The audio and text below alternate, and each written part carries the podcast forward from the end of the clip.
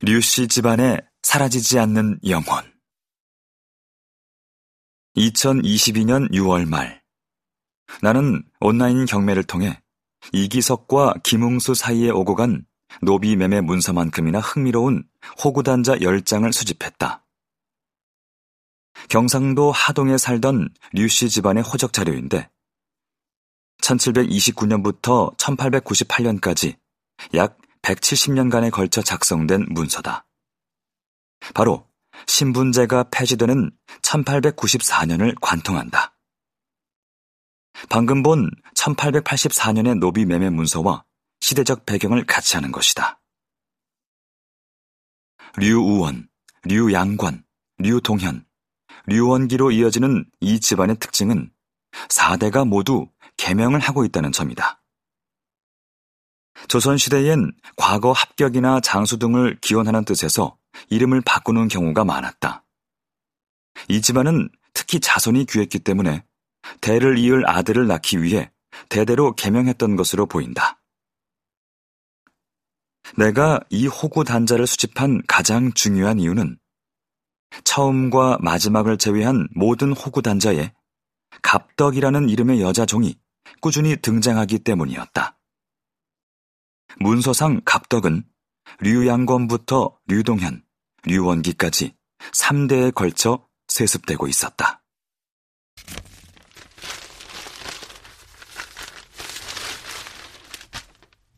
노비 갑덕을 처음 만난 것은 1894년 호구단자에서였다. 당시 그녀는 류원기 집에 딸려 살았으며 갑진년생이라는 출생년 간지만 간단히 기록되어 있었다. 1894년 이전의 갑진년은 1844년과 1784년이 있는데 둘 중 갑덕은 1844년에 태어났다고 생각하는 것이 합리적일 것이다. 그래야 1894년 당시 갑덕의 나이가 51세로 조선시대 평균 수명을 고려해 적절한 나이가 되기 때문이다. 만약 60년을 더 끌어올리면 무려 111세였다.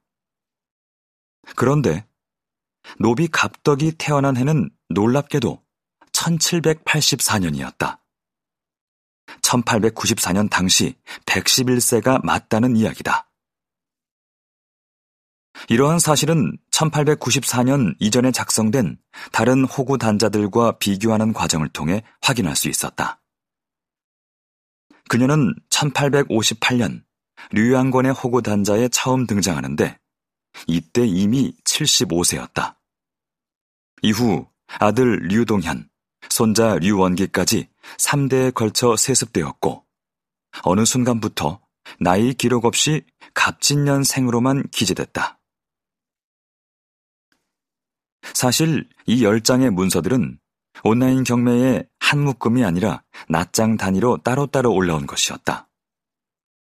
나는 1894년 이전 문서들에서 갑덕이 이미 70에서 80대로 기록됐다는 게 아무래도 이상해서 이 집안 호구 단자를 죄다 모으기 시작했고 1894년 한 장의 문서로는 알 수 없던 노비 갑덕의 정체를 다른 문서와 대조해보며 비로소 발견할 수 있었다.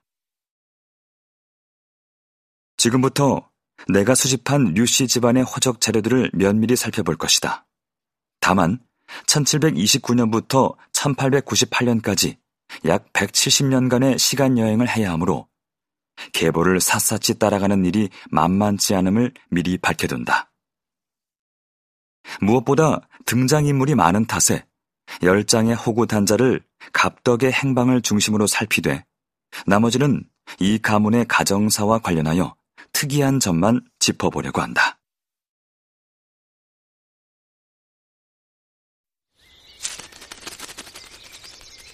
KBS 오디오북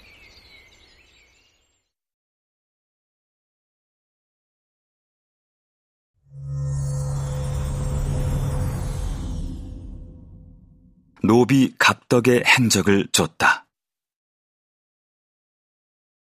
류씨 집안의 내력을 살피기에 앞서 호구 단자가 무엇인지부터 알아보자. 조선 후기에는 3년에 한 번씩 군현 단위로 관청에서 호적 대장을 새로 작성했는데 호구 단자는 그때마다 각 호에 오늘날의 호주와 비슷한 개념인 주호가 자기 호의 인적 사항을 적어서 관에 제출한 문서이다. 호적 대장 작성을 위한 첫 단계의 문서라고 할 수 있다.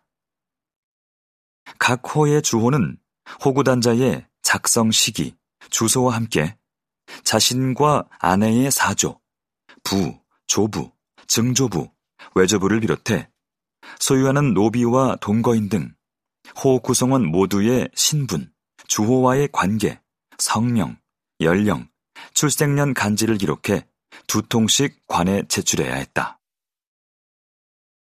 그러면 관청은 호구단자 내용을 이전의 호적과 대조한 뒤에 한 통은 호적을 새로 만들기 위한 용도로 관에서 복원하고 나머지 한 통은 각 호에 돌려주었다. 그러면 백성들은 돌려받은 호구 단자를 자신의 신분이나 노비 소유를 증명하는 자료 혹은 소송의 자료로 이용했다. 민간에는 지금도 옛 호구 단자가 보관되어 있는 경우가 많아 과거 가족 제도나 신분 제도를 연구하는데 귀중한 자료로 쓰이고 있다.